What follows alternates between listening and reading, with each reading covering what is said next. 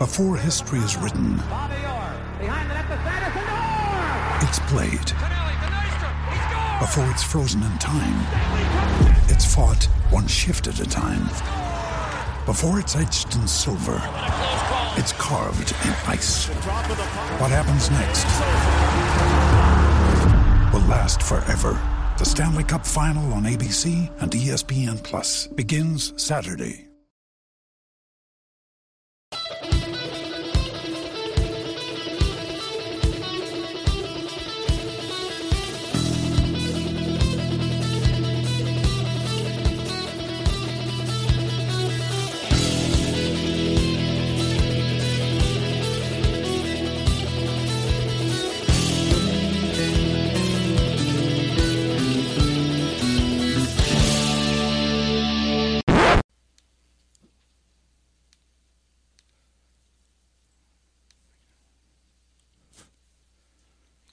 Welcome back to another exciting edition of the Pointless Exercise Podcast. Uh, tonight it's time for the Cubs podcast with Sam Fells and Kyle Reichert. Guys, how are you? We're good. How are Good, you, Andy. sir?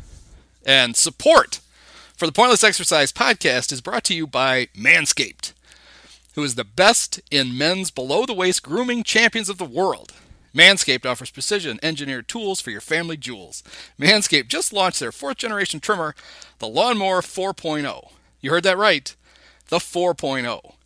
Join more than 2 million men worldwide who trust Manscaped with this exclusive offer for you 20% off and free worldwide shipping with the code POINTLESS at manscaped.com. So imagine shaving with a sleek, well designed, and optimized trimmer that makes shaving time your favorite time in the bathroom. This is the part where I'm supposed to read. I'm one of the first people to try the new 4.0, and I'm blown away by the performance. I'm sure I will be, but I still haven't received mine.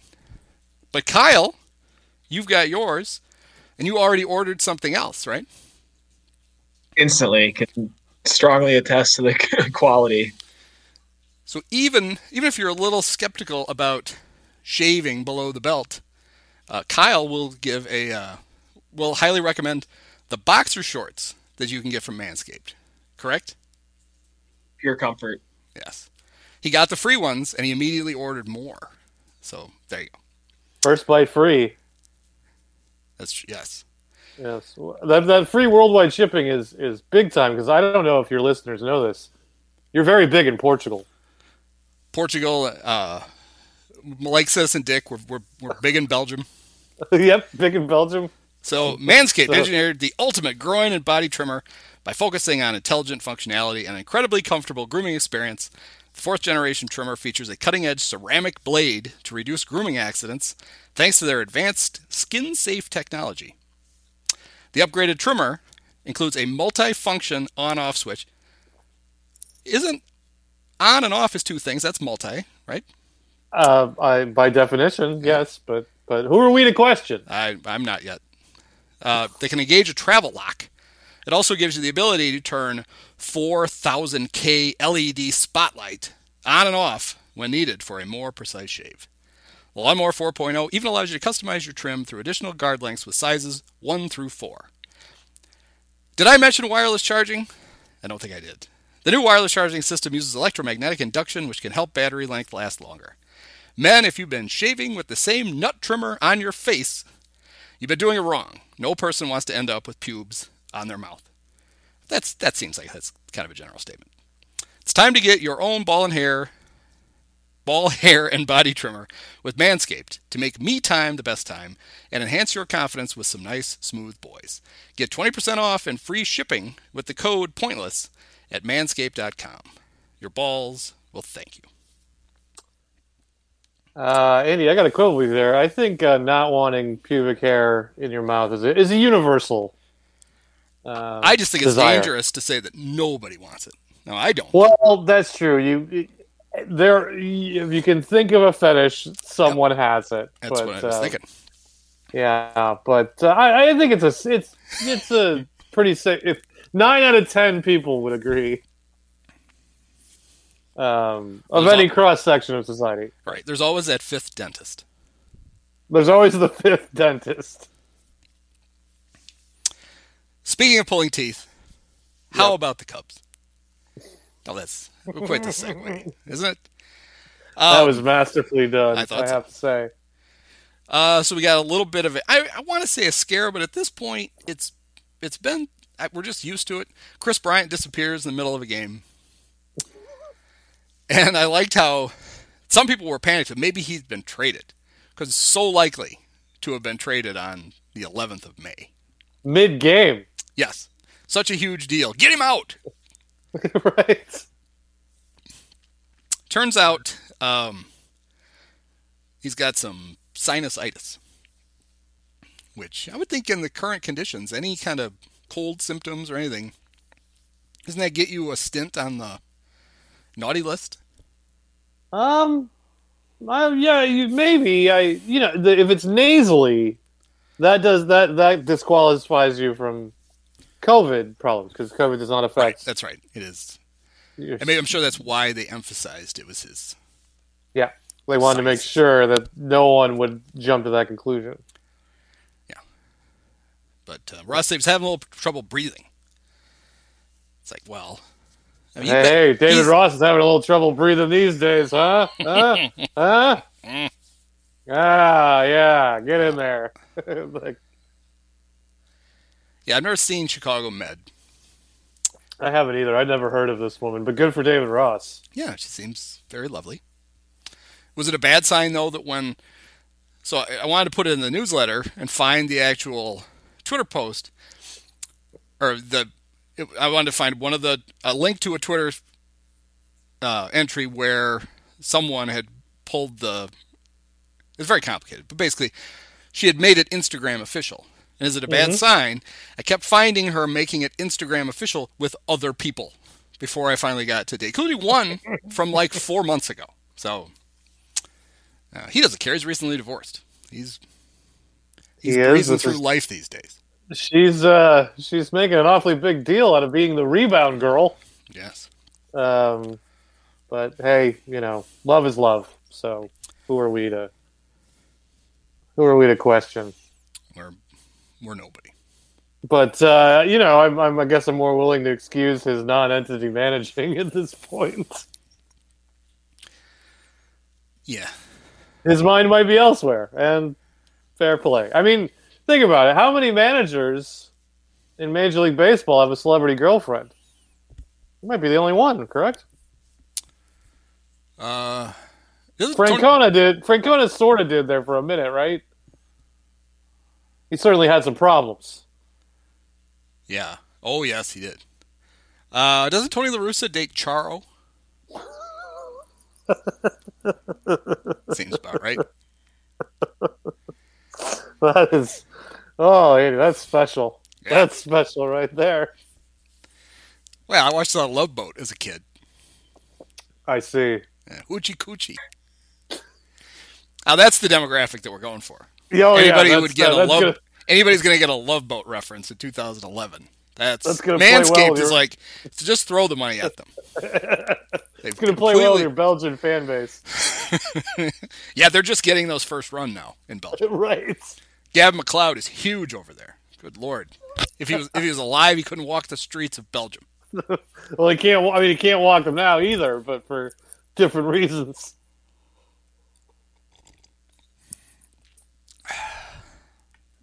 What are we uh, drinking there, Andy? Before before we get to the Cubs, what do you? Why don't you tell the people what you're uh, sampling as you entertain them with your Charo thoughts? This is a uh, left-hand brewing raspberry milk stout, and basically, I'm the uh, I'm trying to finish off all the dark beer now that summer is allegedly right around the corner. Rumored to be nearby. Yeah, Yeah, you know, you're old when see on the news that there's a frost warning, and you actually have like plants outside that you have to go bring in. Never thought I'd see the day. This is growing up. Yep.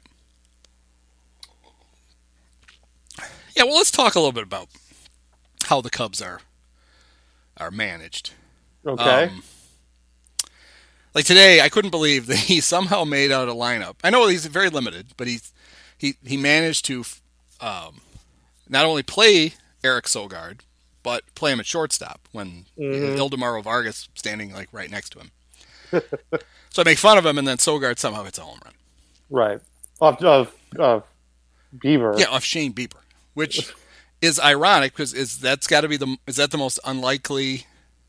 Well, I guess I suppose uh, Rajay Davis off Aroldis Chapman was more unlikely even than David Ross off of Andrew Miller. yeah. But that's a lot Those of unlikely in that park. Yeah.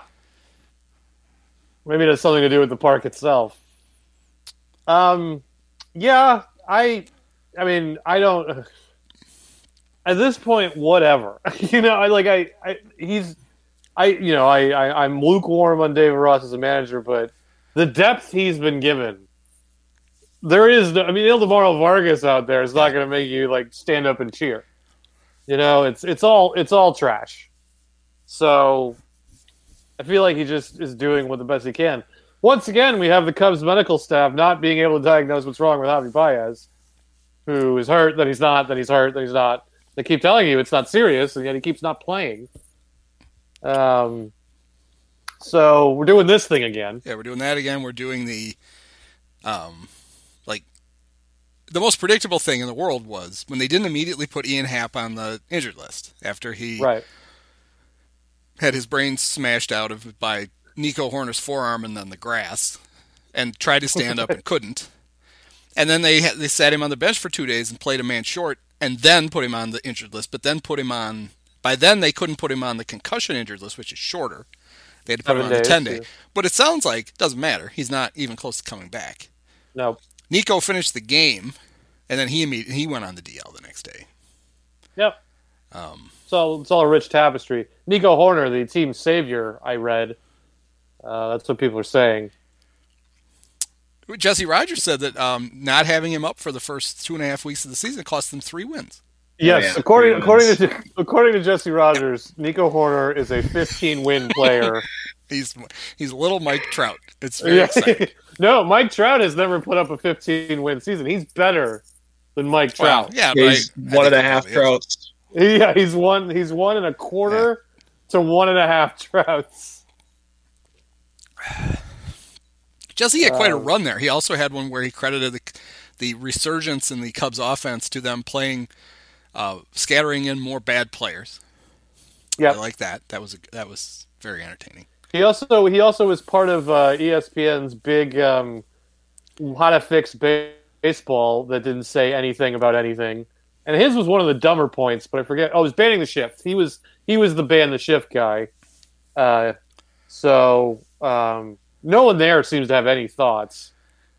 Um, The only But- the only interest I have in the discussion about banning the shift is, I want to know what the penalty is if you shift.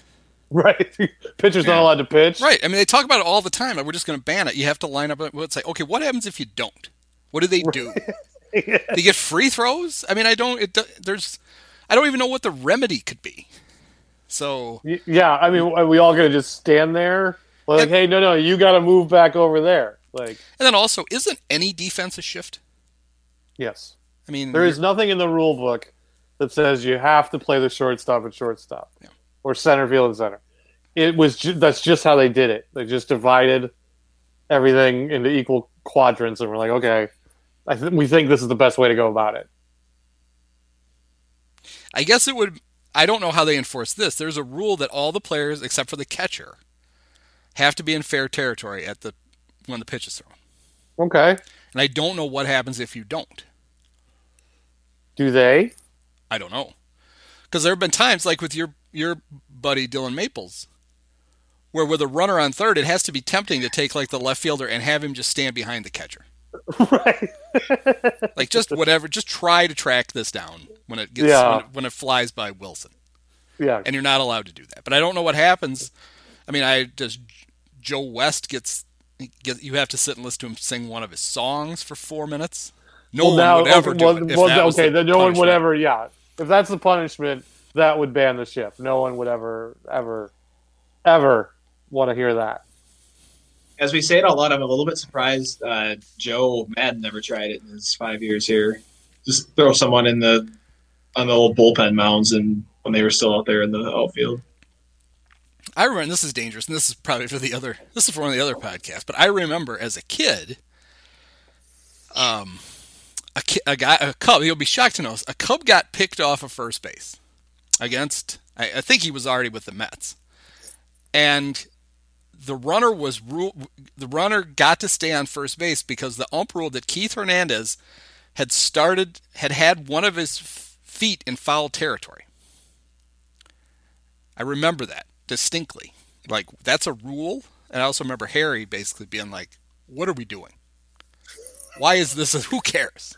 Was that still cogent, Harry? That yeah. was he, yeah, that was okay. still that was pre-stroke, Harry. Well, I guess it depends what inning it was. As to how coherent Harry was. well, right, but he at least started the game coherent. Yeah. Um, not not the era where he he couldn't even do that. No. But I always think it's funny that um, when people people have so many like different memories of Harry and like the net that he had that he would hold up uh, to catch foul balls with. Uh, yeah, that net was actually uh, I think it's it may have started in St. Louis. I know that he had it in Comiskey, and it was so the fans could put beer in it and he could haul it up. Yeah. I mean, Oh, isn't that cute? That's to catch foul balls. No, no, no, it's not. you kind of got to give it up to him for that, though. Mhm. That's that's still pretty great. Like. Well, Harry was the best. Um, yeah. So I don't know what I don't know what the penalty would be if that happened. Um, the one I give Ross credit for a couple of things. Um, I made fun of him for how much he went on and on about how he had to have Matt Duffy. Now, the only reason Matt Duffy has any value is he's, and it, it didn't serve him well tonight in his final at bat. He's like the one Cub who doesn't strike out all the time. Mhm. And that was what Ross liked. He actually had one guy that he's like, well, you know, maybe he won't strike out four times tonight. But Matt Duffy's not good. Um, and he's so skinny. He just, I worry about him. He seems very frail. maybe maybe they have a maybe Ross has a bet with someone about keeping the team's weight under a certain uh, well, threshold. Yeah, it may be just to save fuel on the flights. Uh, Andy, I, I have a question for you. All right. Uh, because I believe this is the first time I've been on your podcast since the season started. Um, It is. um, and I'm watching the Cubs intermittently. Now, we, we and I, you and I have done a host of podcasts of blaming, figuring out the downfall of the Cubs. And it, it starts with ownership being cheap and the front office's inability to develop one pitcher other than maybe Adbert Alzolay. And we've gone over and over that. If you were to apportion all this by percentages, what percentage would you assign to the core or star players on the Cubs failing to adjust to the idea of hitting a fastball above the belt? You mean the fact that only one of them has actually done it, and it took him until this year? It, right. It took do it. It. took health and his weirdo father Mhm. to figure it out. But if they can do it, it's obviously possible. Yes. And when I look at, Ant- I, you know, let's do my name: Anthony Rizzo, Willson Contreras, Javi Baez, Ian Happ. Um, don't. If you, if these are three factors: front office pitching, ownership, cheapness, hitters can't hit a fastball. If you were to portion the blame, what, what how how are you splitting that up? I do think part of it is, I mean, oh, obviously a big part of that has to go on the player. Mm-hmm.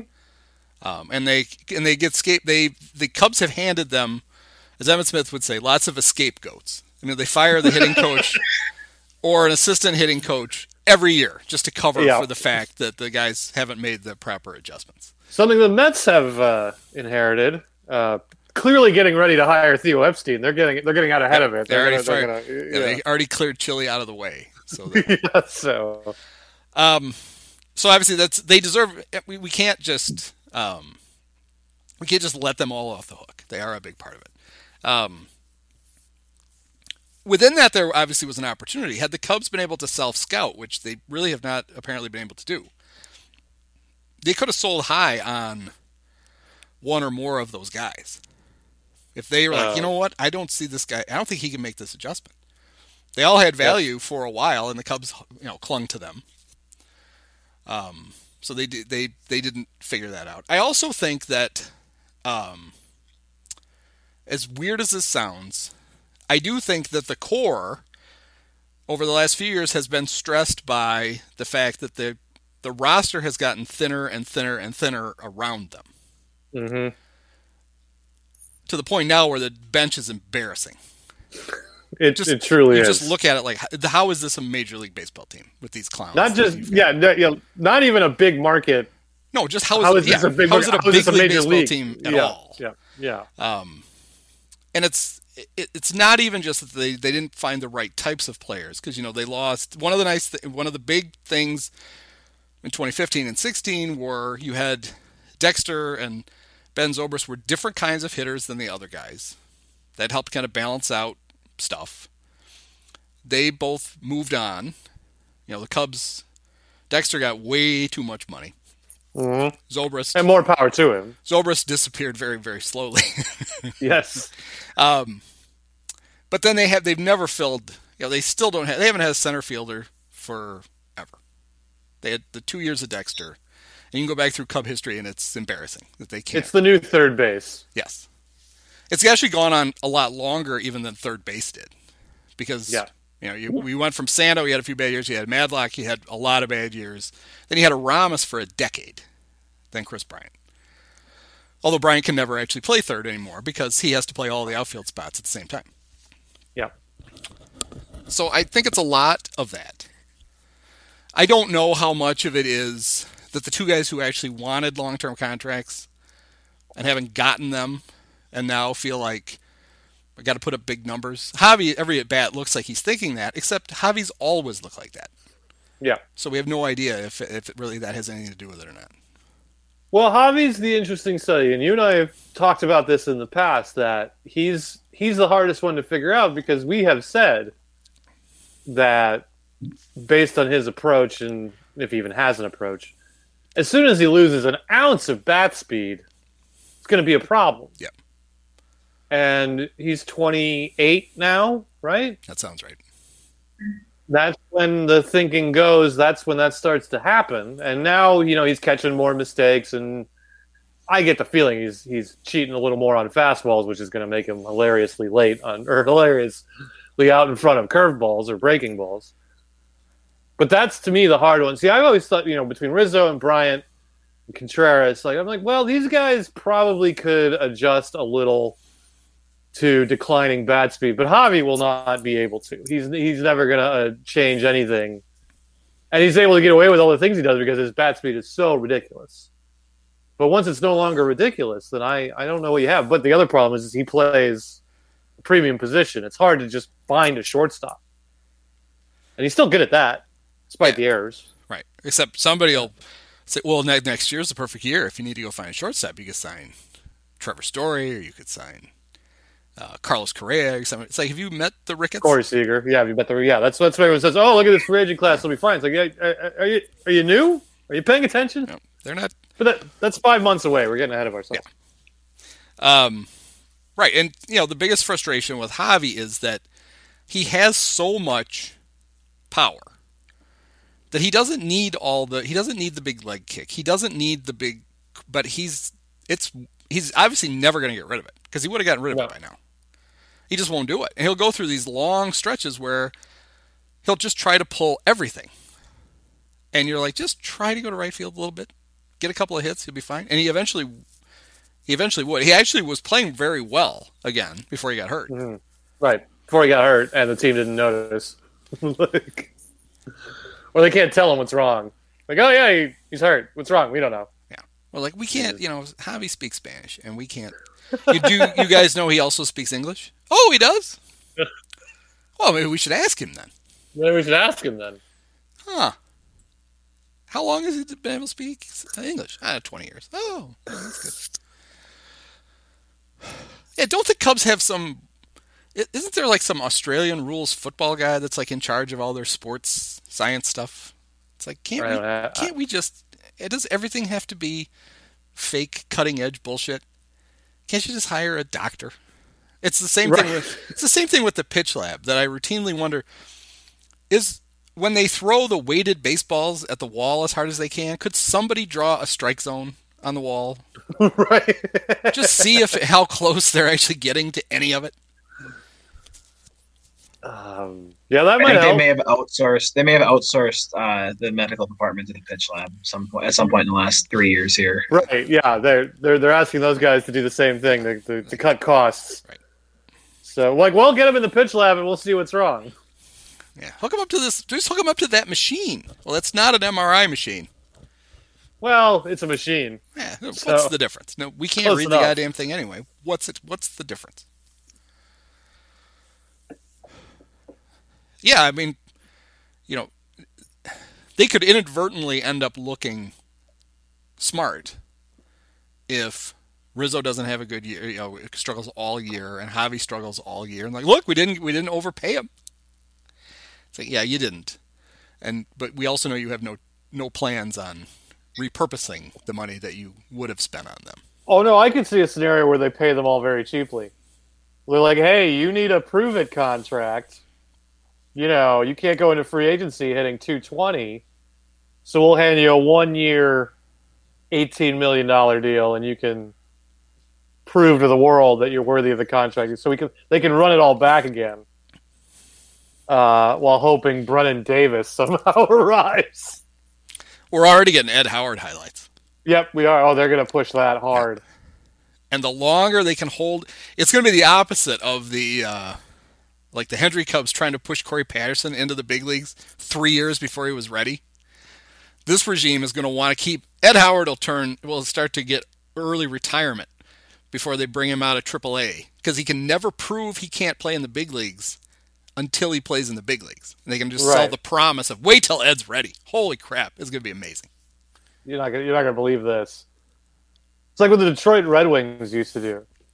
I don't know if you remember, but the Red Wings, when they were good and then were starting to get bad, everyone would just rave about how good their prospects were in the AHL. They're like, "Oh, the Red Wings don't bring them up early. The Red Wings let them over ripen in the minors. That's why they're so successful." And they just never come up. And then they eventually would come up, and you're like, "This this guy can't play." Like he, they didn't let him over ripen. He just sucks. Well, the the franchise that did that the best were the Braves with pitching prospects. Right. They Because they got it right Peter, once. they would tell Peter Gammons how great these guys were, and he would write a million columns back when there were only like three guys to read. And then they'd call every team and they'd trade these guys, and they all turned out to be shit. Yep. The point where Steve Stone said one of my one of my favorite things he ever said on a broadcast. He was talking to, um, I'm sure it was after Harry, probably Chip, but he said if the if you're a general manager and the Braves call and offer you one of their young pitchers, hang up. Hang up. Just hang up. There's a reason they're trying to give you that guy. Don't take it. Don't take it. While the Cubs were trotting failed Braves prospects uh, like Micah Bowie, Joey Nation, Oh God, Yorkis Perez, they were one of the biggest buyers. they couldn't wait. Oh, oh God, Turk Wendell. Well, they were going to show the Braves for taking Greg Maddux. Like, Yeah. we're, well, we're going to turn the tables on We're gonna you. wait till you see what we do with Joey Nation. And, and what will you do? What will you do with awesome. Joey? Um, But speaking of pitching prospects, yep. uh, it looks like, and it's obviously very well. I mean, Adbert pitched tonight. Adbert's good. Adbert is good.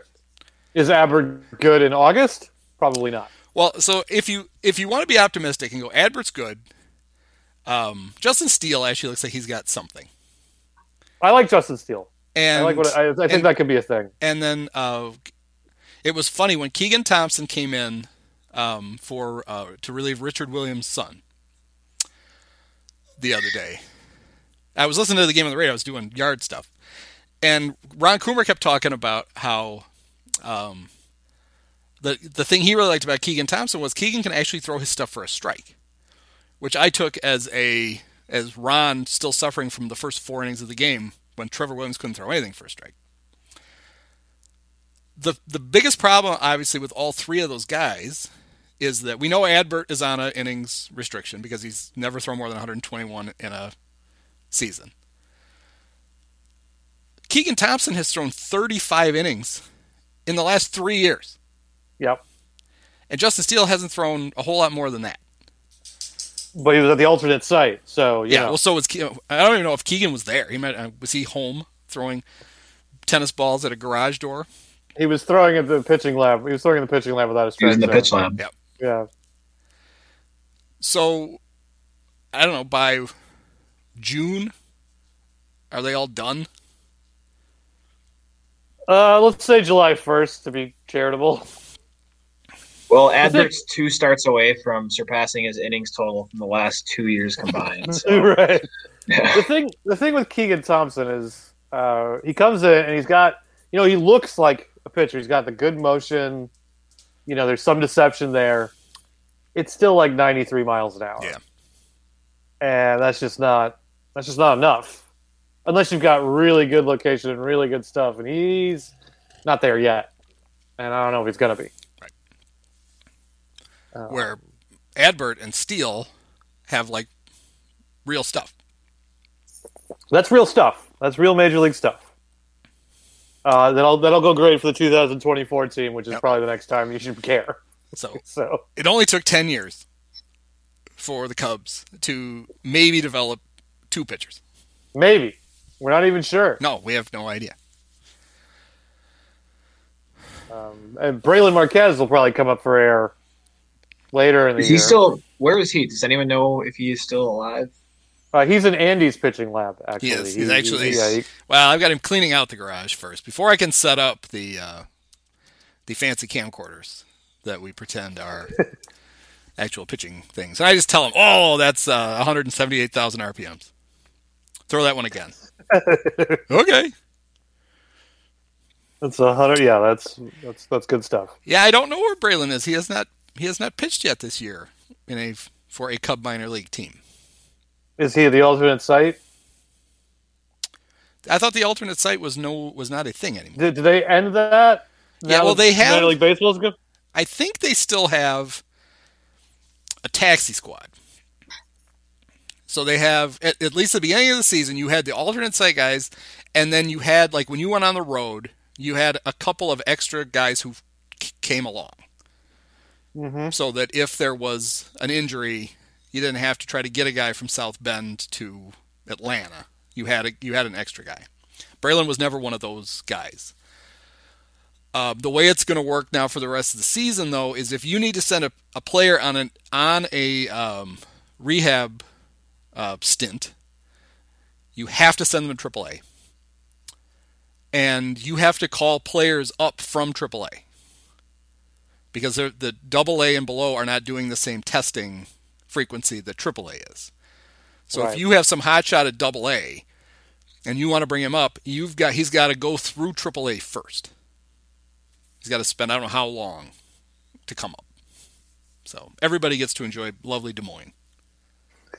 Well, luckily the Cubs don't have any hot shots at Double A, so it doesn't matter. Apparently, that's where Brailyn is headed. Apparently, he had COVID before oh, spring Oh, training. okay. Oh, good.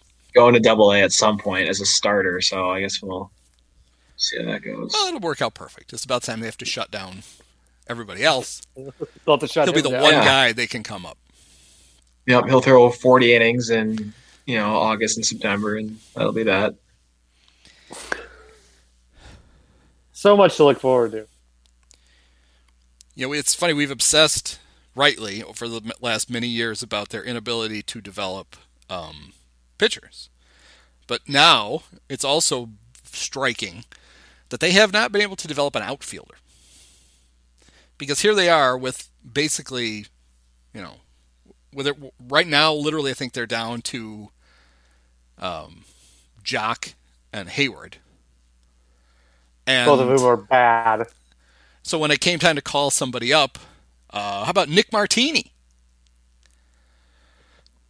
And the only, the guys at AAA are 34 year old Cameron Maybin, Rafael Ortega, um, the little little Ian Miller,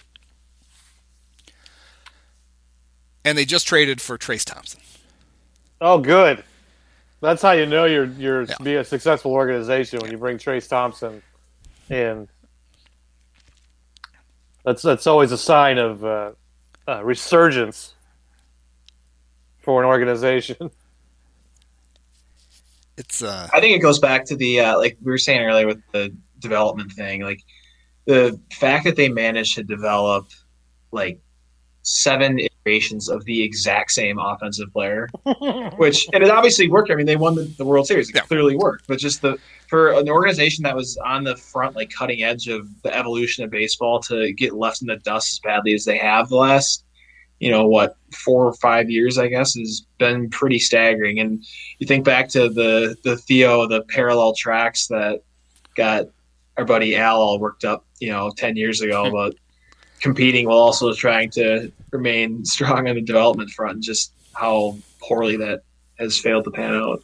Well, see, Kyle, that gets back to my first question because we say, okay, they developed the same kind of hitter, but certainly somewhere around 2017, 2018, someone in that front office went, hey, our guys can't hit fastballs. Maybe we need to get our guys to hit fastballs. And then they didn't hit fastballs. And so there's that, there, there is an element of stubbornness with the players themselves. Now I don't know how big it is. I don't know what they've told the players to do that they're not listening to or they just can't do. But, you know, there is something there because certainly they didn't just go, eh, velocity's going to come down again. We just got to ride this out and guys will be throwing 94 again. We just just got to we just got to we just got to hold out. well, they sent so they sent Theo off to work in the front office, uh, major league front office, so he can move the mound back. Well, that's fine. That was their long plan. All right, you're gonna stick around for nine years. Then you're going to go to the league office. And in like year two, you're going to convince them to move the mound back a foot. And that'll save us. Then you can go run the Mets. Okay, Well, that sounds I, good. I I take your favorite guy, David Bote, as an example. Now, David Bote hits the ball really hard. Yeah. He's got he, he consistently has one of the best exit velocities in the league. Problem is, he likes to hit it on the ground. Yep. Doesn't do you a whole lot of good. Now I know because I've read about it that the Cubs have told him, "Hey, here are your exit velocities. If you were to get the ball in the air, you would be a really good hitter. And he continues to hit the ball on the ground. It was the same problem with Kyle Schwarber. Hits the ball really hard, has a good eye, kept hitting it on the ground. Now, is that. I refuse to believe that no one got to either of these guys and be like, hey, could you get it in the air a little more? And they just didn't. But I suppose it's possible that no one told them anything because they were so in love with these guys. Well, and it's They're like, also oh, they'll figure it out. it's also possible that it's just really fucking hard to change your swing to change the way Could you be. hit the baseball. Right. It's not fair to compare everyone to Kris Bryant because Kris Bryant is one of the most talented Yes. players in the league. So could it be that instead of going out and drafting or signing these guys and then saying, okay, now all we got to do is change his swing path and he, he's going to hit oh, 35 homers. Maybe find guys that have the swing path. Well, that seems to be one solution. They just avoided that one. Well, I mean, we talk a lot about how the Dodgers, the Dodgers are what we all dreamt the Cubs would become. Thought the Cubs would become, honestly. and there's a lot of stuff. Obviously, there's a lot of stuff. But if you boil it down to its simplest thing, the Dodgers have hitters who can hit fastballs and pitchers who throw fastballs. Mm-hmm. They seem to dip into the frickin' minors and bring up a guy who throws 98. Just they just have a. It's like they have a junk drawer full of them in Albuquerque or wherever the hell AAA is still. And they just rotate them through.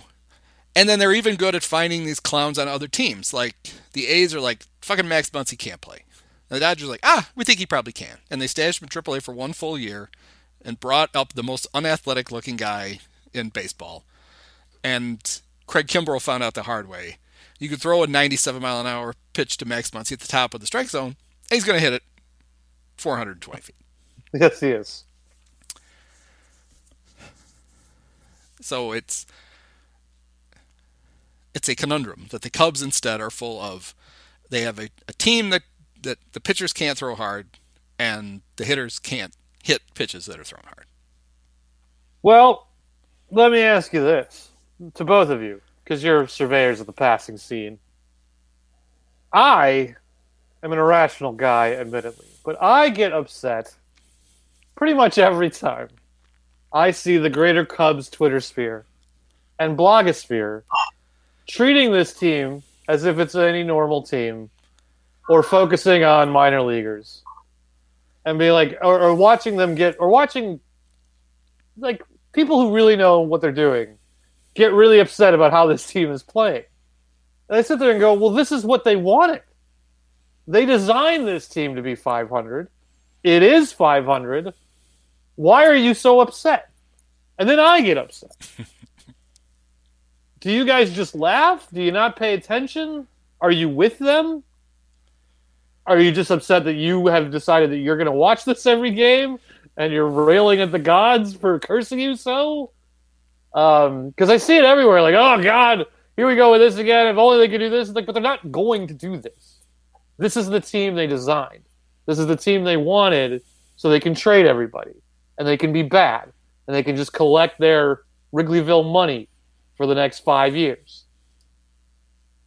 Yeah, I think it actually plays into one of the themes of the immediate post World Series years when the entire like narrative surrounding the team, whenever they would struggle, be, oh, you can't criticize these guys; they'll figure it out. Like they have the track record, whatever. It's like no, it's we're five years removed now, and three of those years have been subpar largely. Like this is the track record, like right. And we're the yeah. '89 Bears now. This is the '89 yeah. Bears version of the Cubs. We're gonna have David Ross coming out and saying, "I don't know if we're capable of winning another game." Yeah. Can, it's gonna happen. He can, he can throw his he can throw his gum at somebody. It'll be fun. right. Does he chew gum? We don't know. He's wearing a mask. We can't tell. Yeah. He wore it upside down for like the first four innings of a game a couple of weeks ago. Well, got other things on his mind. Yeah. So you know. Yeah, I mean it's it's frustrating to be, to, to feel like as a fan that you care a lot more than they do. Yes.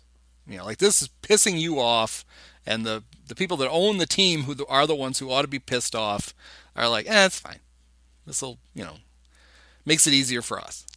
But I don't feel like Greater Cubdom is pissed off at the at the ownership in the front. You and I are, yeah, well, Kyle, the three of us are, but I don't see any kind of revolt well, I don't I mean, see any kind of this is unacceptable. I just see people tweeting and Facebooking their pictures from Wrigley. Oh, it's so glad to be so happy to be back at Wrigley. Why? Yeah. At the end of the day, this fan base is still just a bunch of idiot yuppies. Yes, that's what I was going to say. There's never underestimate how dumb Cub fans are. Yeah, you're right. It's like Terry Boers said. As soon as you put that Cub hat on, you just look dumber.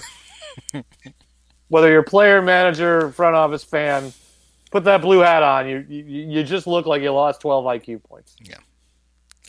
I think that I mean my overall attitude is Ben. I think the way I sum it up is like if they don't give a shit, why should we as fan like right? Like, That's my thing. Right? Like why do you care when they clearly don't?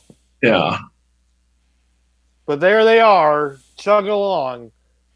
You know, Bleacher Nation and, and Cubs Insider and all the other ones Oh my God, I can't believe we have to watch Eric Sogard. Oh, why can't Kyle Hendricks look at? Ah, ah, ah. It's like, what, what were you expecting?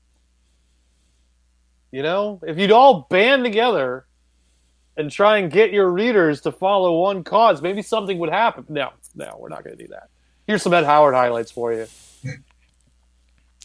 Yeah, I mean, there, there's one site in particular that I feel like everything they write when they when they when they tiptoe around being critical, they write as though they want to protect the access that they mm-hmm.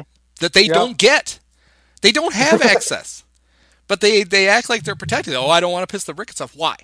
What are they going to do to you? What do they give you right now? Do they invite you to fucking social media day? Is that that's the one thing that you get to do? Which you know, right? I don't understand. Is it, the, it, it, is it the same site that never actually makes a point? Every article is like, well, it could be this, but it could be this. If you think about it, it might be this. It could be. I don't know. On we'll a, see. On a previous iteration of this website, the the uh, lawyer that we used to have on said, he goes, Brett, Brett used to be a lawyer, and he's one of those lawyers who will argue both sides of everything so that he doesn't actually have to make an actual Right. uh, point. He doesn't have to take a side. He's just going to argue Yeah. both halves of it and then just end it. Yep. And I've I've always looked at everything through that lens ever since. That's basically what I've done. Yeah. Well, it could be this, but it could be this. And if you think about it, it might be this. But, you know, it might be the first thing. But they say it's the second thing. They could be lying. They could be telling the truth. Here's why they're telling the truth. Here's why they're lying. It's like you that's that's 800 words and you haven't said anything. Well, to uh, to give him a little bit of credit, at least the uh, preseason, um, whatever the the hype article, I guess, if you will, about how this could somehow be good. Uh, one of the points in there was Shelby Miller, who did just throw, I think, the first three innings He of the did. combined no hitter in Iowa. So, I mean, maybe maybe they were on something after all. Yep. Yeah, that, that's it. I'm, I'm excited now. There's Forget a it. lot. That was I'm the, all in. that was the there's a lot to be excited about with this Cubs team. Yeah, yeah, that's what it was exactly. A lot to be excited about. Yep. Combined no hitter in Iowa in the middle of May. Yeah, no, I, I, I guess I get it because I don't know if this surprises you guys. I got a lot of criticism back in the day for being too negative on the Hawks. I know me, right? Whoever I know. whoever heard of such a thing. But I just never understood the point of lying to your readers. That look, this is what I see. This is how I feel.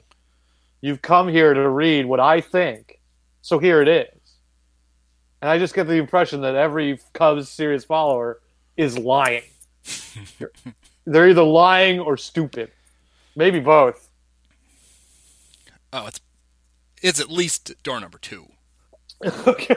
and there's probably there's probably a little bit of door number one, no matter no matter who I the mean, person it- is. But there's a lot of door number two. There's a And lot I'm of sure stupid. some of it is we can't we can't constantly be negative. Our, our readers won't, won't won't come back. You know, they'll, they'll go away. They'll read something else. They don't want to read negative all the time. It's like, well, that's it's negative all the time. It's not your fault. Because it's like You if, know? if if nothing else, shouldn't you at least be pissed that the Cubs basically, um, you know, mediocritizing themselves Good opens verb. the door for that's a great word. That's I just made it up. It opens the door for the for the Cardinals or the Brewers to win the division and go to the playoffs. Mhm. Two, And they're both bad. they suck. Both both teams are bad. On the days when the Cardinals, when Jack Flaherty doesn't pitch, I don't know how they ever win. and the Brewers, I don't know how they ever score a run. Yeah, I don't either. Their best player, their MVP candidate, probably won't play again this season. But he came off the DL for a day. right. Everything feels So- great. This is all right. Oh God, uh, yeah, I got to go back. See, that sounds like the Cubs medical staff. Yeah. doctor. Yes, maybe. Well, I wouldn't be surprised if they did. You know how? Um, remember when the the Reds team doctor, team surgeon, did everybody's Tommy John surgeries? Doctor Timothy Kremchek. Yes. I, I what if um, the Cubs back specialist who keeps an eye on Javi and Rizzo is like the guy everybody sends their guy to, and they sent they sent Yelich down, and he, he's like, ah, you look fine to me. You I you can play tomorrow. Okay. Oh.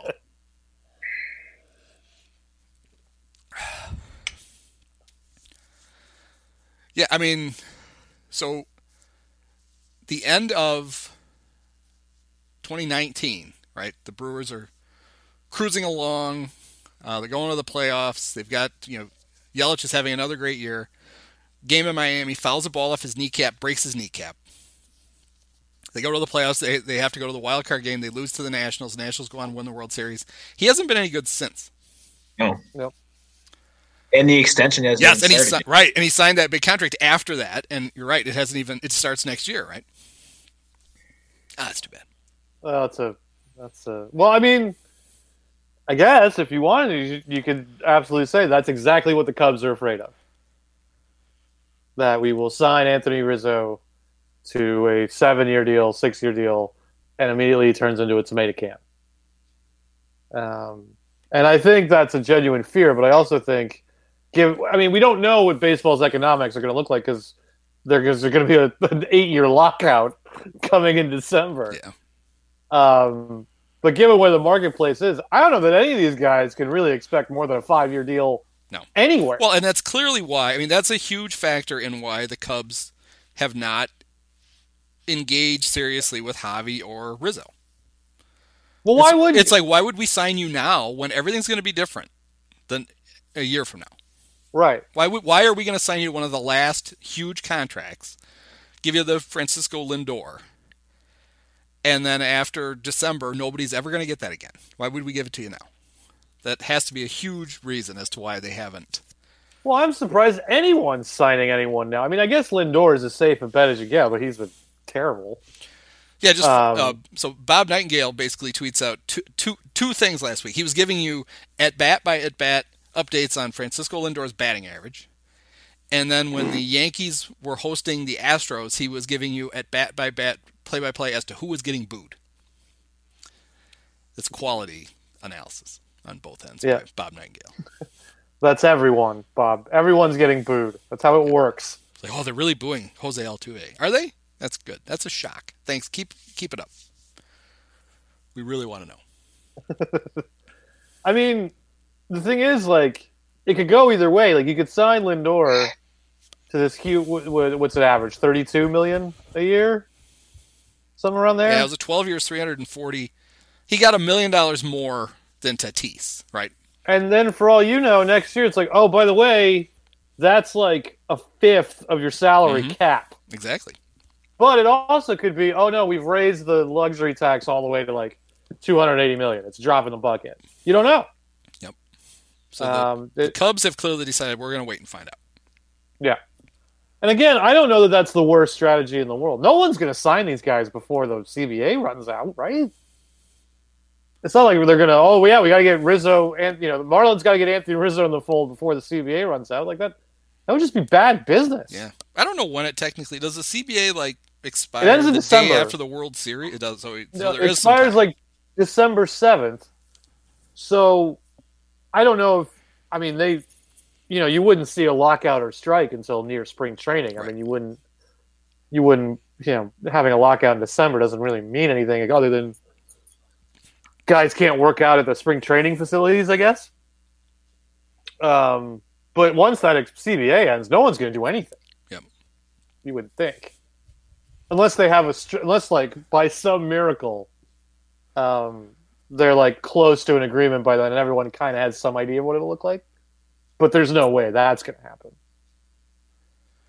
Yeah, I can, in my mind, I picture like Jed in his sitting in Theo's old office, which probably still has Theo's name like painted on the glass because they're too cheap to change it. He just has like a it's he has like a marker. yeah he has a piece of paper with hand with his own handwriting. Jed, it just says Jed, and he taped it over Theo's name. and he's got like the he's got like the magnet board up, and it's like when on Seinfeld when um, George was the assistant to the traveling secretary, and him and Jerry were figuring out how the Yankees could get Ken Griffey Jr. and Barry Bonds. right. And Jed's like, after the CBA, and we're gonna have all this money. You know, he's just like he's got. Let's see, we could play. Seager's too tall to play shortstop, so we'll play him at third, and we'll play Correa at short, and um, You- Isn't Correa just as tall? Right. And we'll- Kris Bryant, Kris Bryant will play left field, and uh, Javi, can play. Javi can go back to second base. He's just like slapping them all up on the thing. Go, this is going to be great. It's like, all right, Jed. Let me show you your real lineup, where uh, David Bote is playing shortstop. Yeah. you signed Matt Duffy for a, to a five-year contract. That's going to be Yeah. great. And guess what? Joc said he'd come back, so we can put him in left. That's going to be awesome. He's going to play center. He played center tonight. He's going to have to.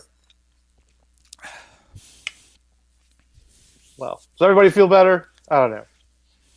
I don't know. Carl, you, you clearly do not end up in the blind rage that I end up. You must have you must you must the rest of your life must be in order. I, I guess I don't know. I've definitely been less emotionally invested in. Well, naturally, we've talked about it. This team and Right. pretty much any sports team I've followed in the last decade. That's funny though, because the rest of my life is actually in order. like I said, I'm still getting in this rage. You think it would calm me down, but now, now I'm still, still probably still too irrational. Um, but uh, yeah, it's not it's not even my beat anymore. You know, I I don't have a Cubs newsletter like like some some assholes. Yep. like you know, like I, it doesn't bother me. I get to watch it from three thousand feet. But yeah, you know, every every every time I see a tweet, it's just like, oh man, if only this team could, you know, put put a good week together or get this guy healthy. It's like, no, that's no, no. Ah. turning into turning into the neighbor from uh, Office Space. No, man. no. Well, they go to Detroit this weekend. Like if they sweep Detroit, and then then they go to Washington. The Nationals are in last place. You see, it's all it's all fine. They're gonna they're gonna Mhm. weather this. They're gonna be great. And then I'm sure Trevor Williams will turn it around. And little Bat Boy. Um, Oh, oh. Speaking of which, you know, while we're there, did you see everyone getting upset at me when I just said that like their sweep of the Dodgers is probably going to be the highlight of the season? I literally thought it during the third game. I'm like, this is Yeah. as good as this is going to get. Because Right. those games were fun. And you're like, see, this is what it's like. But this isn't, we're not going to have any more of this. Yeah, everyone got fucking pissed at me. Just like how? wh- Why are you? Why are you so Eeyore? Oh. How can you be so negative? Why can't you just enjoy this? I'm like, I can't enjoy this because it doesn't mean anything. If you want to get people pissed at you, all you have to do is make fun of uh, the fact that Marquee shows Trevor Williams' dad more than anybody else. I got it. Twitter went nuts for like a day and a half, and even like, "Oh, I could tell you had a horrible father. Like what? Wait a minute, what? What? Here's the deal. If uh, if Mike Dolan had decided he was going to come to all my if I if, if I signed with the Cubs and Mike was coming, he would have done one interview with Marquee, and then every other time they swung by, he'd been like, "Would you go the fuck away? I'm trying to watch the game." Trying to watch the game. That's what would have happened. Um, yeah, and I ended up having to get into it with um, the director of morale. I totally missed that interaction. I can't believe I somehow missed that. He was mad, and I, all I tweeted back to him was, "Up yours, morale boy." That was my response. I mean, that's essentially what I got for just pointing out. Like, this is the highlight of the Cubs season. Like, it's that you're gonna look back at the season like, well, what happened? Well, they swept the Dodgers. They swept the Dodgers in three non-nine inning games. That was the thing about. I mean, obviously it was cool to sweep them, but two of the three were seven inning games, and the other one was a, a weird extra inning. One of them was both. on second field. Yeah, right. Yeah. Exactly. Um. So Well, I think I it came just from a place of you. It just see, it just felt like they were going to get swept, and then they ended up miraculously winning all three games. So people got really excited. But I always go back to, and it- it's still this way, but it's not as bad as it used to be. Cub fans used to get so mad if there was a trade rumor that didn't happen. Just like, Brian Roberts. they would just get they would just lose their shit. And you're like it's a, it was a rumor. Most of these aren't going to be real. They're they're supposed to be fun to like kick around and then occasionally they actually happen. If they would get like so like you know it's like they had run out and bought embroidered jerseys with the guys names on it. Now they were stuck with them because the trade didn't happen. It's like would you just calm the fuck down the emotional intelligence of cub fans is very very low Yeah, I uh, I don't know. Constantly confused. I guess. Um, maybe we should go a little more micro. Does Kyle Hendricks suck now?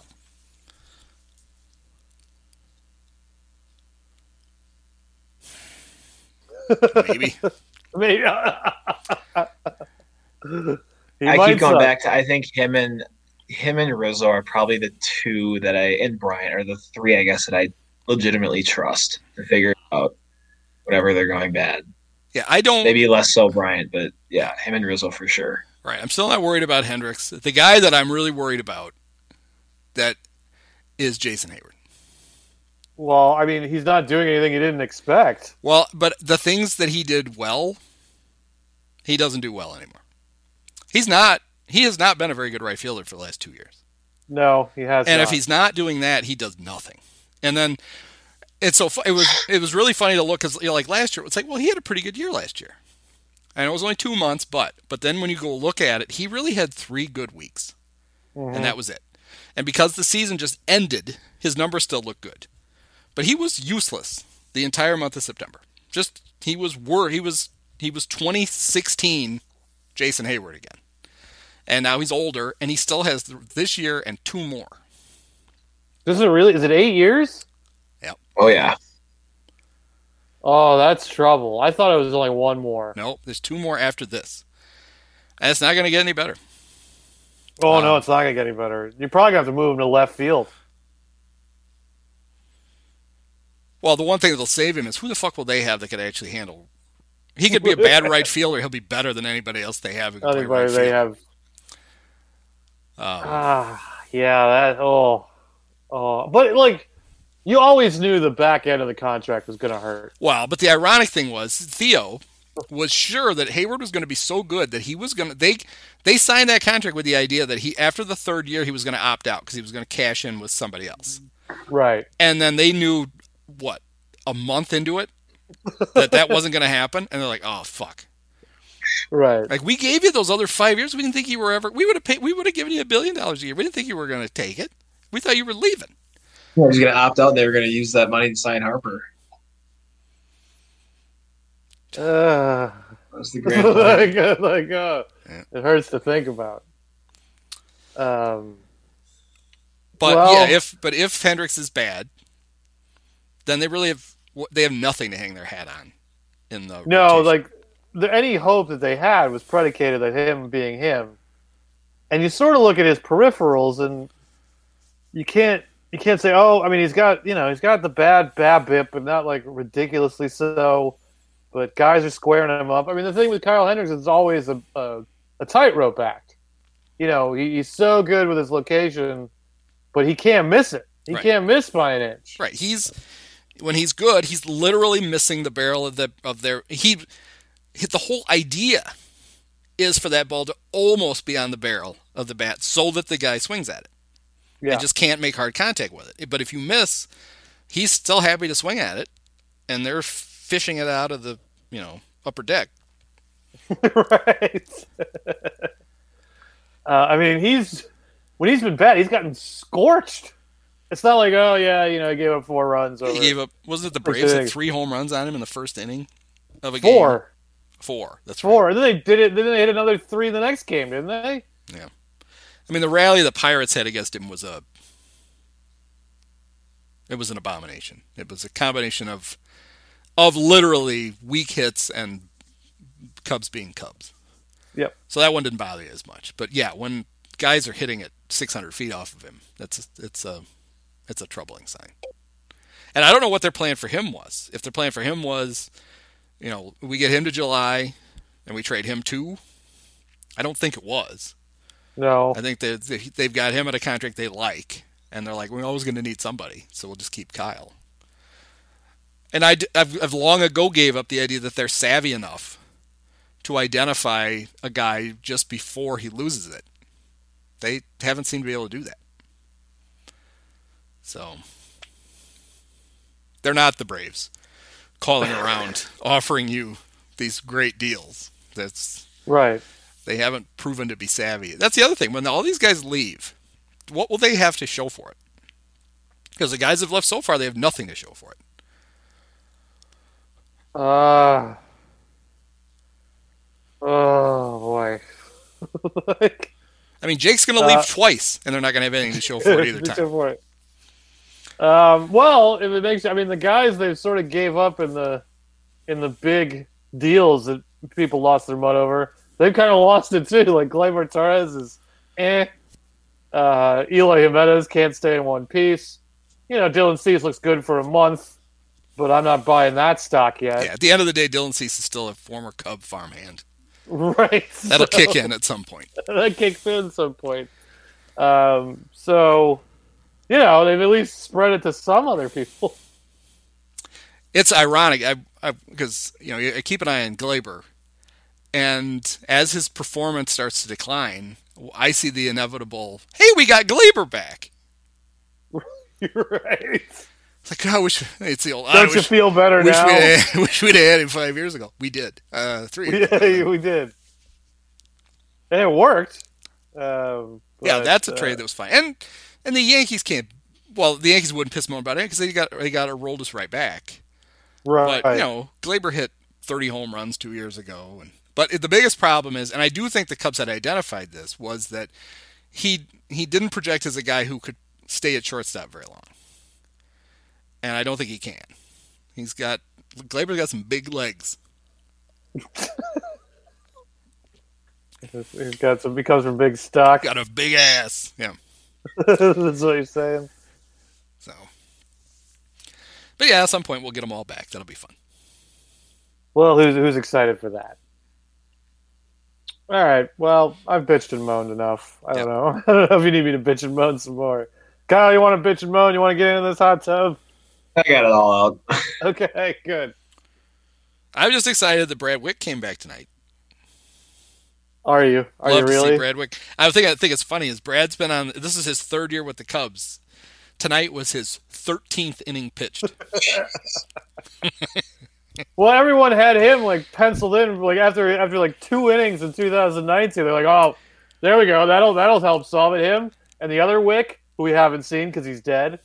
Um, like, oh yeah, okay. The Cubs got this bullpen thing solved now. Yep. It's all fine. Well, they, Don't they, worry. they were the they were the apples of the pitch lab. They Yes, were they guys that they came in and they they changed their grips on a couple of pitches, and all of a sudden they could get guys out and like, look at this, we're just going to do this all the time. Worked out Uh, great. Yeah, it hasn't really happen. I gotta tell you, every time Rex Brothers gets somebody out, I would, if I were Jed, I would immediately try to trade him. I mean, Right. e- even during an inning, I would call down to Ross, but you got to take Rex out. I, I, I just traded him to the Blue Jays. right. But he, We- he's we- got, but he's only pitched to two batters. He's got to pitch down. Take him out. See what the penalty is. We don't care. so We don't care. yeah, Uh, I, I mean, we we could save it for another. It's funny, you know. They just go look at Duane Underwood's numbers with the Pirates. Do I have to? He's been good. it's almost like you know we knew he was good. We just couldn't do it. We couldn't get anything out of him. We couldn't. We couldn't coax it out of The fucking Pirates got it out of him. I mean, it's not like he's a star, but they were, um, they were just they were having to waive guys so they could keep, you know, these bottom so they keep Brandon Workman, who then they immediately released. Mhm. It's like I just, who's making the decisions down there? I just I don't. So in in 17 innings pitched, all out of the pen for Duane Underwood, striking out 11 hitters per nine, which he did here last year in 20 innings. Not walking a lot of people. Had some bad luck, and he's got a 3.57 ERA with a 2.25 FIP. So he's been unlucky to even have that. And he's keeping the ball in the park. I'd have Well, to that- look. Isn't It's- that nice? the galling thing about the about Dwayne is I forget who it was they they had to DFA him to keep somebody bad. That was the that was really the thing. It's not like Duane's ever going to set the world on fire, but it's like at the time you're like I don't think that's a good decision, Right. and it wasn't. So It's all going well. It's uh, fun to be a part of. And the thing is, I'm stuck with my season tickets next year. Like I've already paid for them. Like I, I my partial season, I paid for them before the the 2020 season, and they went on hold. And I believe they're on hold for this year as well, until you know, unless they work something out whenever they get a full house back. So you know, probably stuck going to that goddamn park come 2022. yeah, but next year you're going to get to see Corey Seager and Carlos Correa and Javi Baez that's right. and Yeah, Kris can't Bryant. wait. It's going to be a veritable all star team that the They're, they're yeah, they're gonna roll out the the, NL shrewd Ricketts All-Stars. will have exploited the new CBA and signed them all. We know how we know how that goes. There's more of a chance of the Ricketts going bankrupt. God, that would be great. I mean, it could happen. They're moronic. You never know. like they could get caught doing something and just lose all their money. It's happened before.